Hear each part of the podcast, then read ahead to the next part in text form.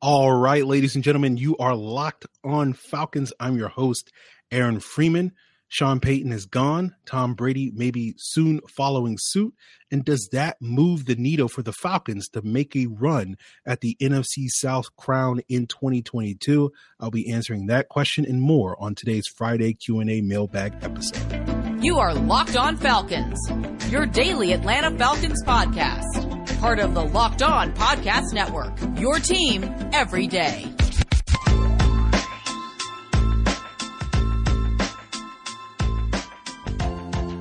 So, guys, you know me. I'm Aaron Freeman. Been covering the Falcons for many years, formerly at FalcFans.com. RIP, still going strong on Twitter at FalcFans, writing weekly content for the Falcoholic, the SB Nation website for the Atlanta Falcons, and of course, the host of this illustrious Locked On Falcons podcast, your daily Atlanta Falcons podcast, right here on the Locked On Podcast Network, your team every day. And today is a Friday mailbag slash Q and A episode where I will be answering your listener questions. You guys sent in a bunch of them. Uh, some of them talking about why the Falcons haven't prioritized the pass rush, whether or not Matt Ryan should take a pay cut. We got a bunch of questions surrounding the wide receiver position and, and talking a little bit about whether we should use Calvin Ridley as a part of a trade package to trade up in the draft. We'll be talking about whether or not the Falcons uh, could trade back in the draft. Some wide receivers and running backs that may fit uh, for the Falcons early in this draft. Uh, and uh, the sort of the big topic of the day, however, will be that uh, you know talking about the NFC South changes with Sean Payton stepping down as the New Orleans Saints coach, Tom Brady mulling over retirement, and whether or not that means that the Falcons could make a div- definitive run at the NFC South crown this upcoming season. We'll get into that, but I want to thank you guys for making Locked On Falcons your first listen each and every day. Of course, Locked On Falcons free and available on a variety of podcast platforms, including Apple, Odyssey, Google, and Spotify, and of course now free and available on YouTube.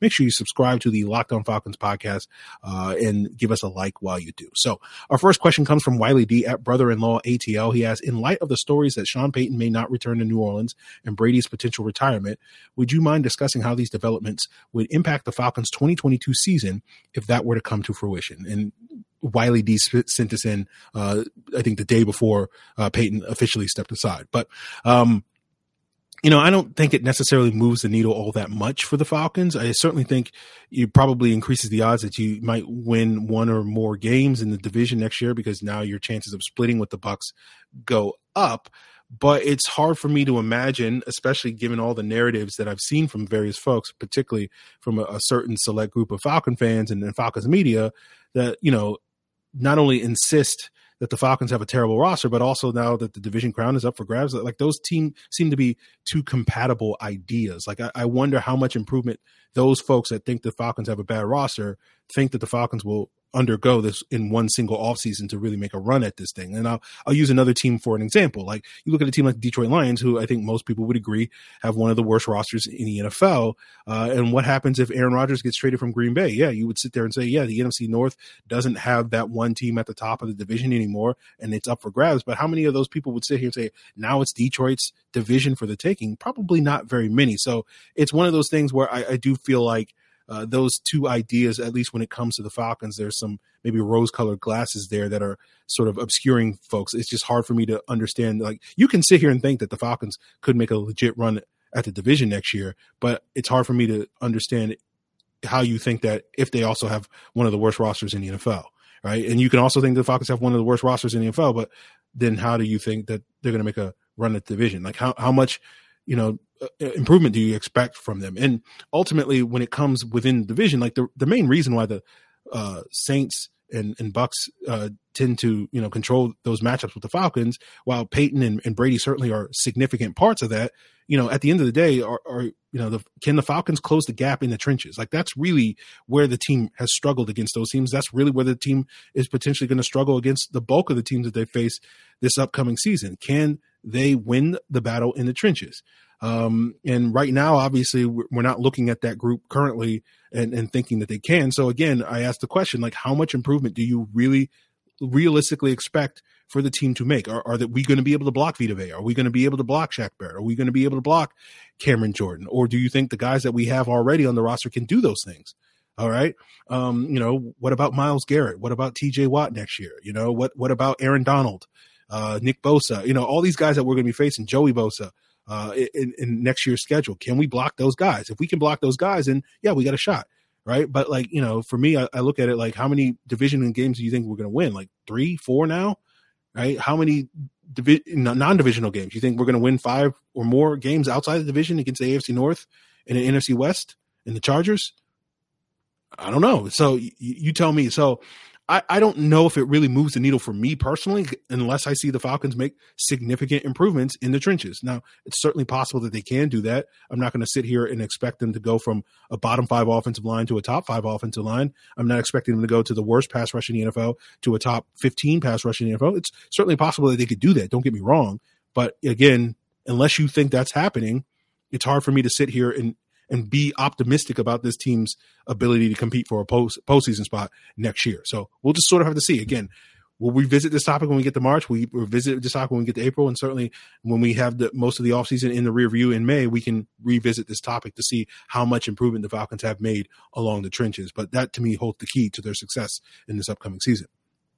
Moving on to Corey Charon's question, uh, he, he's at Buffalo Head One on Twitter. He asked two questions. Why do you think it has been so rare for the Falcons to prioritize the pass rush for so many years? Seems they have prioritized almost everywhere else throughout the years. And why is there no more talk of Ryan taking a pay cut rather than just restructuring and extensions? He has made a ton of money. More cap space would help him on the field, which would make him better and more likely to extend his career in Atlanta or elsewhere. At this point, isn't successful play and leading a good team more important than money for his legacy? Ending his career with five or six losing seasons certainly doesn't help his Hall of Fame chances. Um, Um, you know, as far as the Falcons prior prioritizing the pass rush. They have at various points in the past, right? 2015 through 2017, they did prioritize the pass rush. The problem was that they got complacent in 2018 and 2019, believing that the investments that they made in those years, namely Vic Beasley and Takk McKinley, would pay off and those guys would develop into premium pass rushers. They did, of course, not. And then that forced the Falcons to have to reinvest in that position in 2020, hoping that Dante Fowler, Marlon Davidson, and Charles Harris would solve that problem. And of course, you know, so far, uh, unless Davidson can really turn it around, we know Fowler and Harris did not work out for the team, and so far it doesn't look like Davidson's going to work out for the team. As for Matt Ryan taking a pay cut, you know, just if I can step into the shoes of Tom Condon, his agent, I would sit here and tell you, um, you know, why why should he take a pay cut? You know, if, if you don't want to pay the, him his contract, then trade him. That would be my response as his agent. Now, as the host of Locked On Falcons, um, I would say, you know, you look at some of these other aging quarterbacks, Tom Brady around age 36 uh, was counting about 9% of the Patriots uh, salary cap, you know, from age 36 to age 40. Drew Brees was about 12% of the Saints salary cap from age 36 to age 40. Um, and if you project, you know, what the salary cap is going to be over the next three years based off of over the caps projections, that's 208 million this upcoming season, 225 in 2023 and 256 in 2024. 9% of that would be about 62 million. So an average about 21 million a year. Uh, twelve percent would be about eighty-two million, so a little shy of uh, around twenty-seven million a year.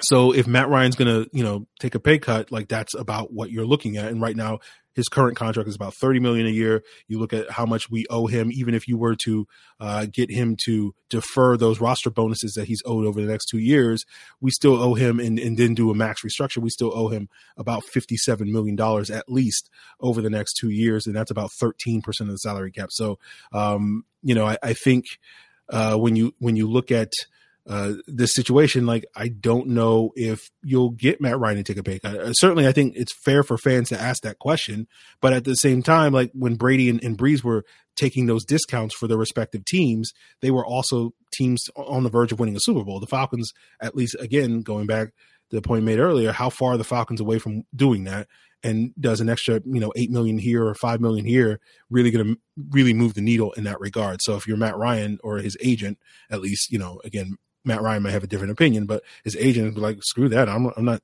you know, I'm not lowering my cut just so the Falcons can, you know, re-sign Cordarrelle Patterson. That ain't, that ain't doing the difference. That ain't the reason why they'll win 11 games next year, you know? So I, I don't know. Um, I think it's a fair question to ask, but like, it doesn't seem like it's something that is compatible with the current situation. So uh, we'll get into uh, more of the Falcons wide receiver issue. We'll talk about some potential trades uh, for Calvin Ridley as well as why uh, Russell Gage seemed to fit in the Arthur Smith offense, and Calvin Ridley didn't quite.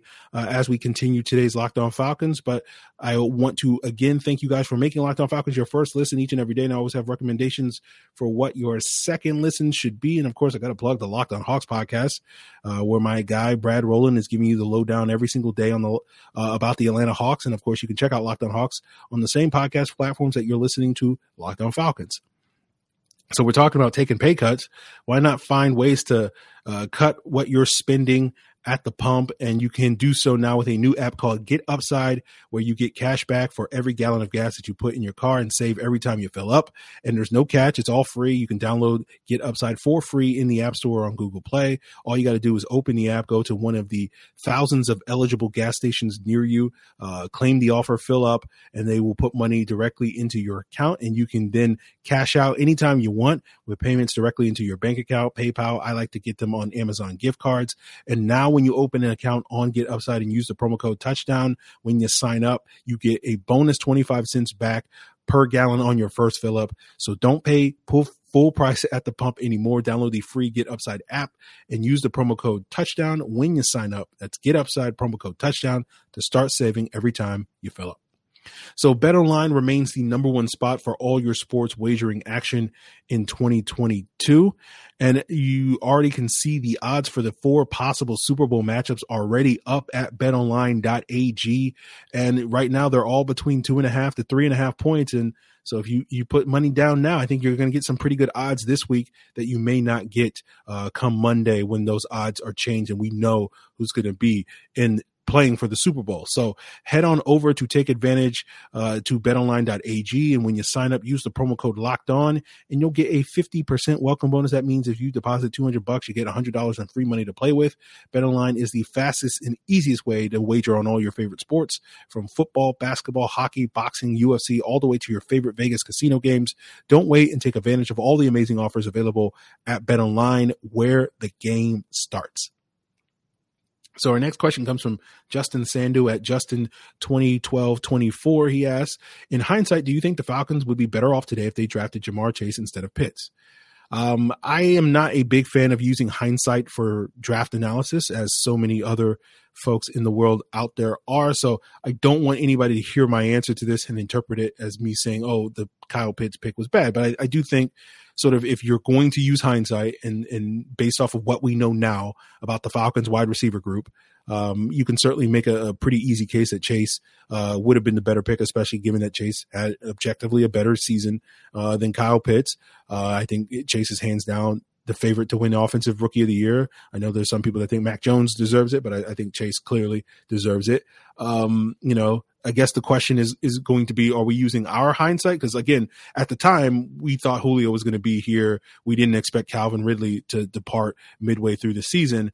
Um, so like, you know, we didn't know those things, but the team certainly, at least theoretically, knew that Julio Jones wasn't going to be here. So again, how much of a factor uh, do you put into that? And then do you how much do you factor if Chase is on in, in, in this offense? How effective is he with Matt Ryan versus with Joe Burrow, a quarterback that he's played a number of times and playing in a Bengals offense that at least this year was a little bit more vertical and more explosive.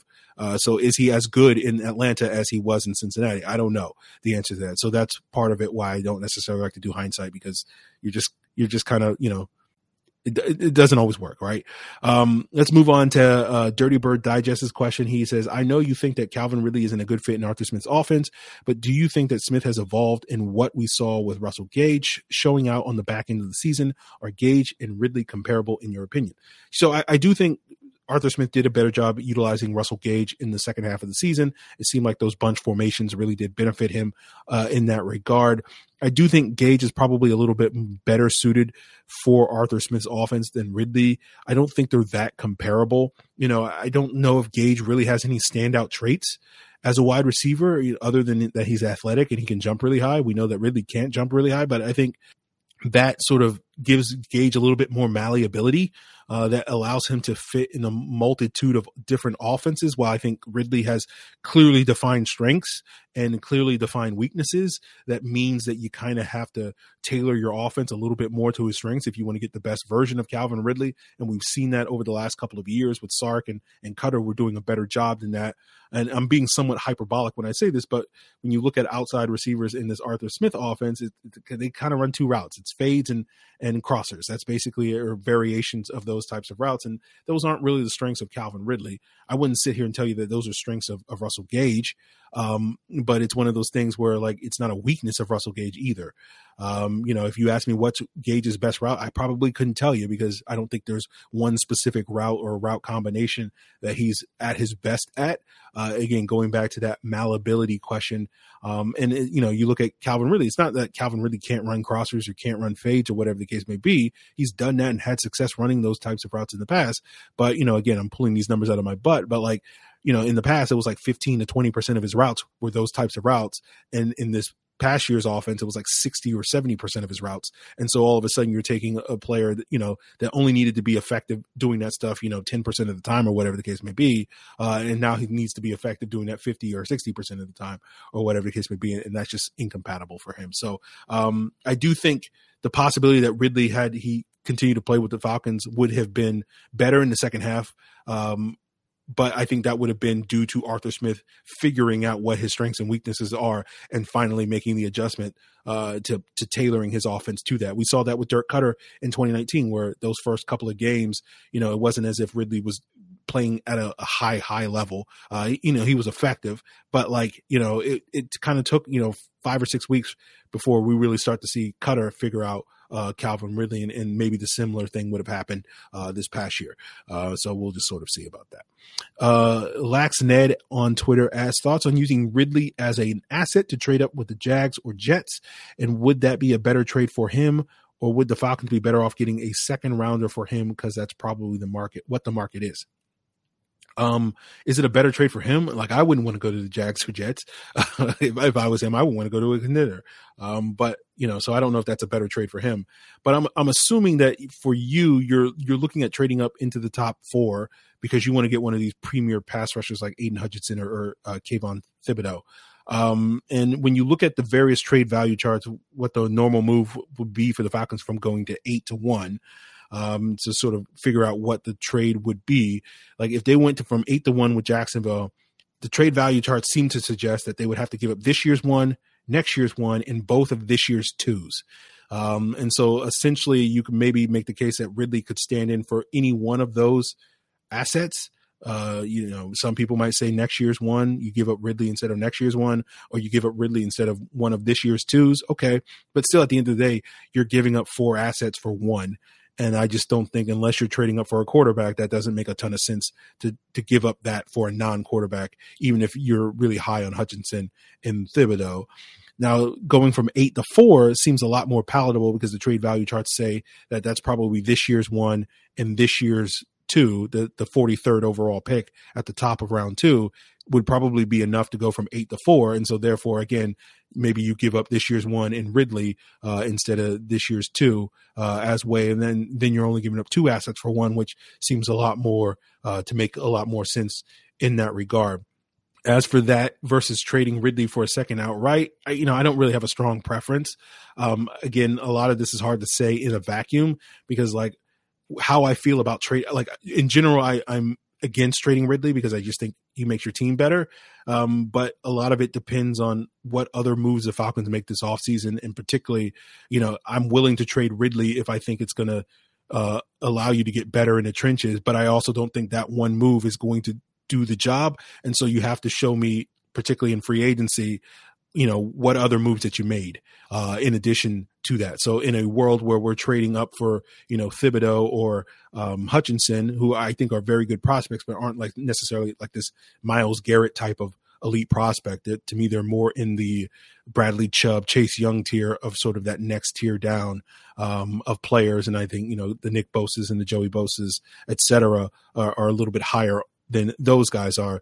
Um, you know, you gotta you gotta give me something in in free agency. Like you, you gotta sit here and say, okay, we're gonna take a hit at the in the passing game by trading Ridley, but we can make up for it by upgrading the offensive line, right? Uh, we did that in, in free agency, and now our offensive line is improved. And, and we also invested heavily in our defensive line in free agency. And now we can look at a guy like Hutchinson or Thibodeaux as like the final piece to the puzzle or something like that. So in a vacuum, it's hard for me to, to get behind really any trade of Ridley at this point in time. But, you know, certainly there's circumstances if the Falcons can use that cap space uh, that they get from Ridley to upgrade, you know, the trenches uh, um, this March, then certainly I could be a little bit more open to that idea.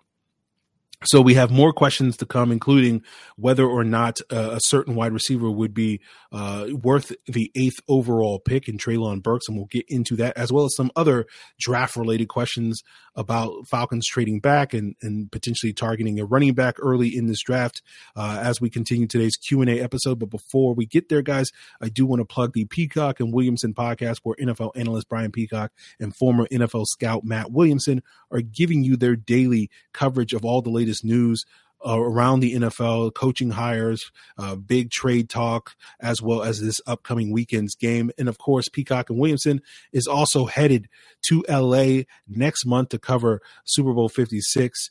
Uh, and so make sure you subscribe to the Peacock and Williamson podcast on whatever your preferred podcast platform is.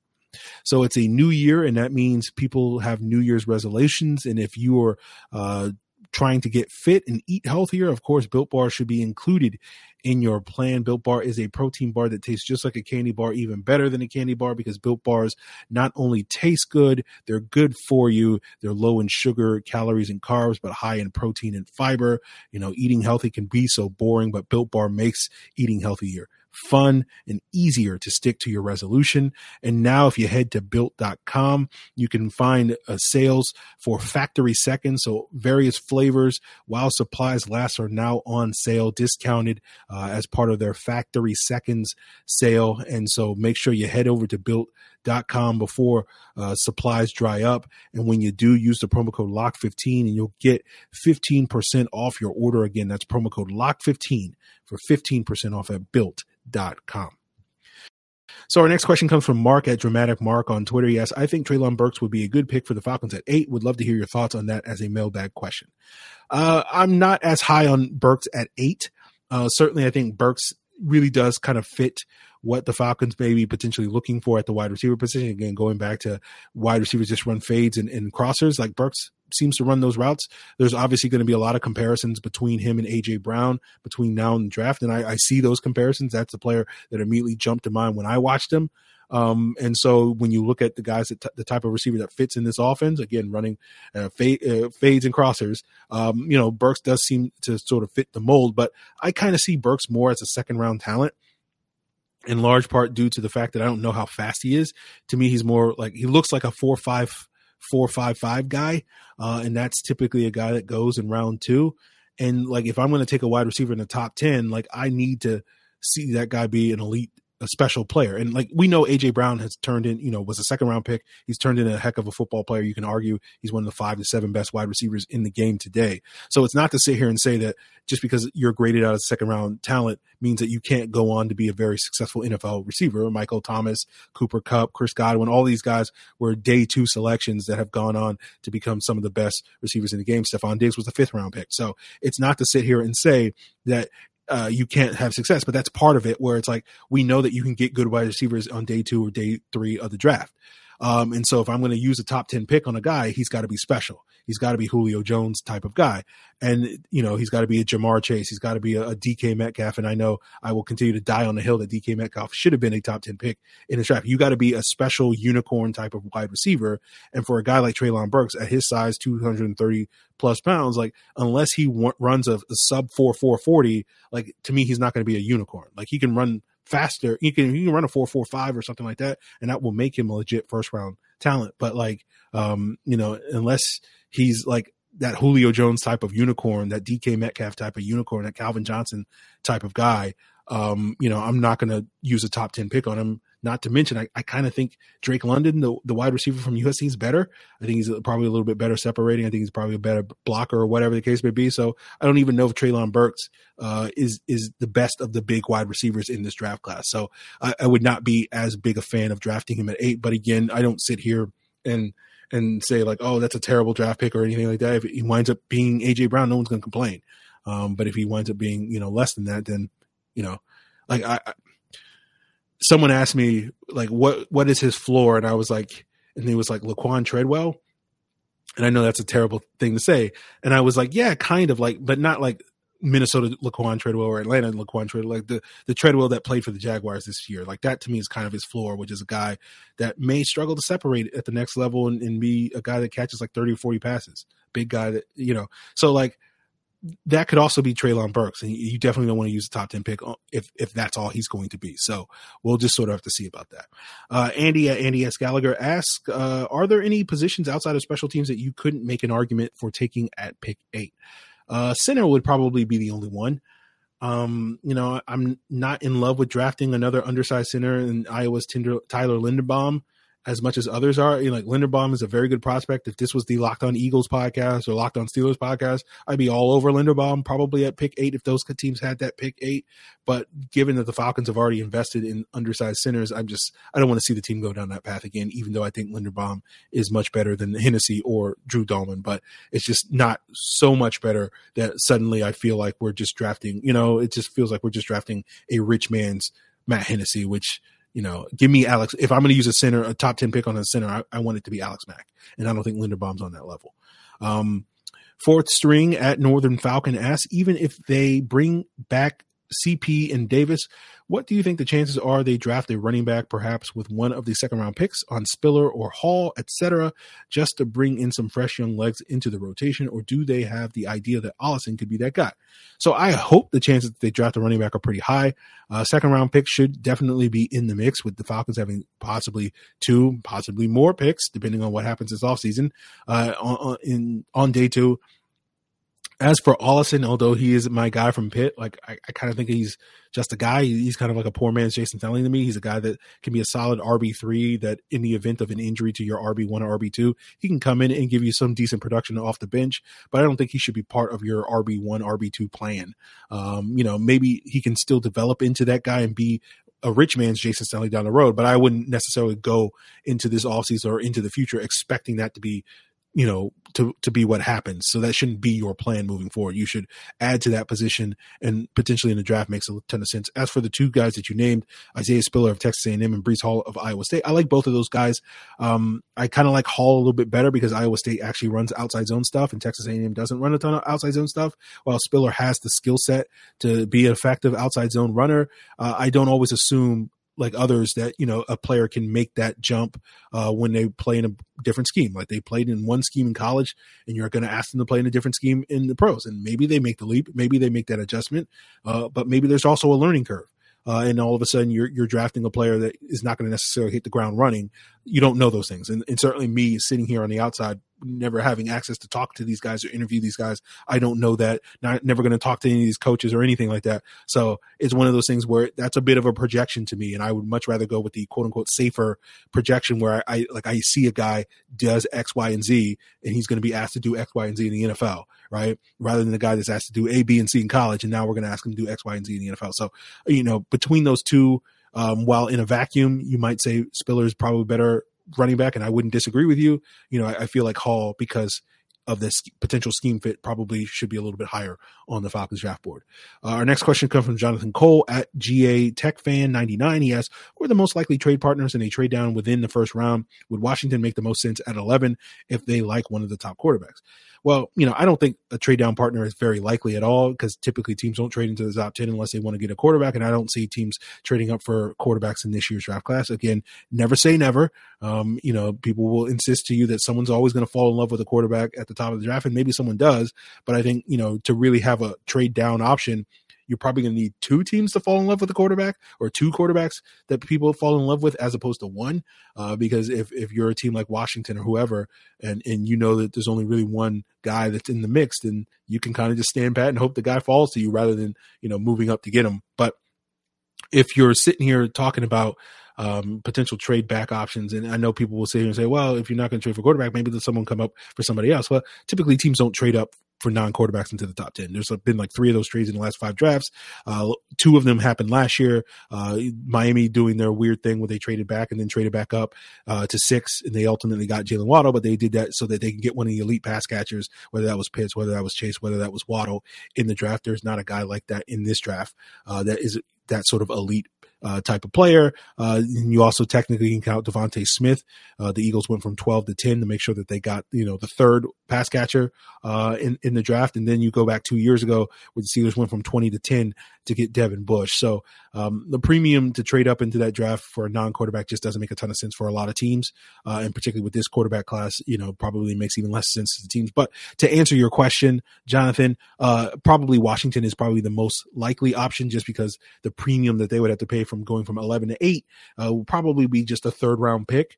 Um, and so that's not a huge amount to pay. Uh, if you do, if they do happen to fall in love with one of these quarterbacks, the further we go in the draft, the more that premium is going to be, and, and the less likely uh, that one of those teams is going to be willing to to sell it all for one of these quarterbacks based off what I've seen. But uh, you, you, never say never.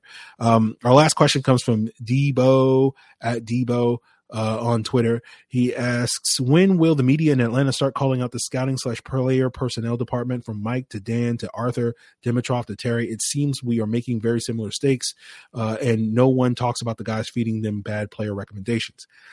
Now, I'm curious, what sort of specifically are you referring to as the similar mistakes that the team is making?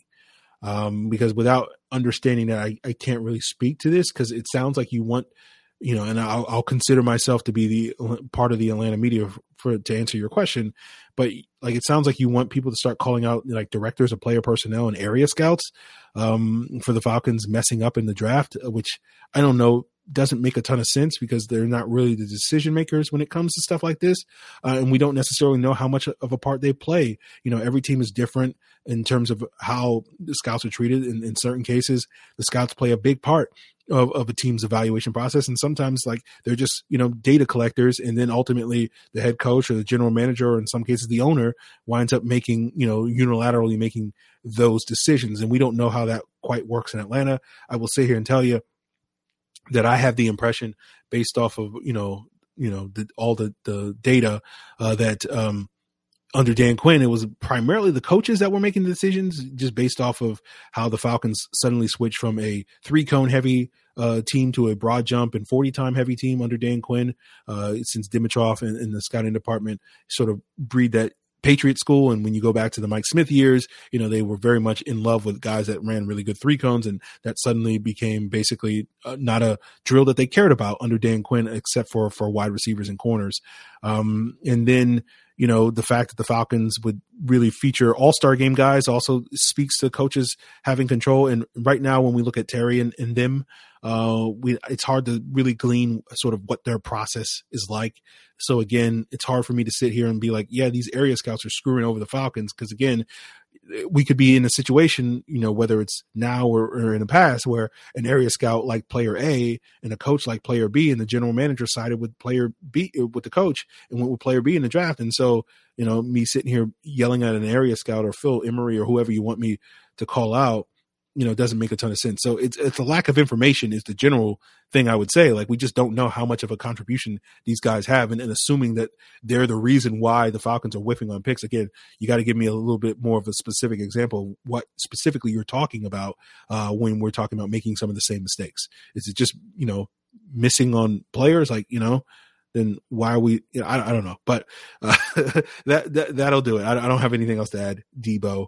Um, so that will do it for us here on today's uh, Friday Q and A. I hope that answers all the questions that you guys sent in. I'm sure if you want to send in additional questions that we can answer potentially, um, you know, next week, uh, you know, the plan moving forward for much of the off season will be to do Q and A's either on Monday or Friday. We're going to probably do Friday until after the Super Bowl, and then we can start doing you know mock draft Mondays, and, and then having some mailbags, and then maybe have you know Fridays be leftover mailbag questions. So of course you can always hit me up on Twitter to send in those questions at Locked On Falcons or on Facebook at Locked On Falcons. You can send email to lockedonfalcons at mail.com or of course, you can leave a comment here on the Locked On Falcons YouTube channel. So, guys, I appreciate you for tuning in, and I hope you uh, make Locked On Falcons your first listen each and every day. But always recommend second listens, including Locked On Hawks, Locked On Braves, Locked On Bulldogs. But of course, the Locked On Bets podcast, where handicapping expert Lee Sterling is giving you those daily picks, those blowout specials, and of course, his lock of the day to help you make a little bit of money uh, that you can. Uh, use to to go and buy some built bars or you can use that money uh you know that that savings that you get from GetUpside uh and then take lee's advice to head on over to BetOnline uh to to use that money and and make a little bit of more money. So there you guys have it. Appreciate it. Till then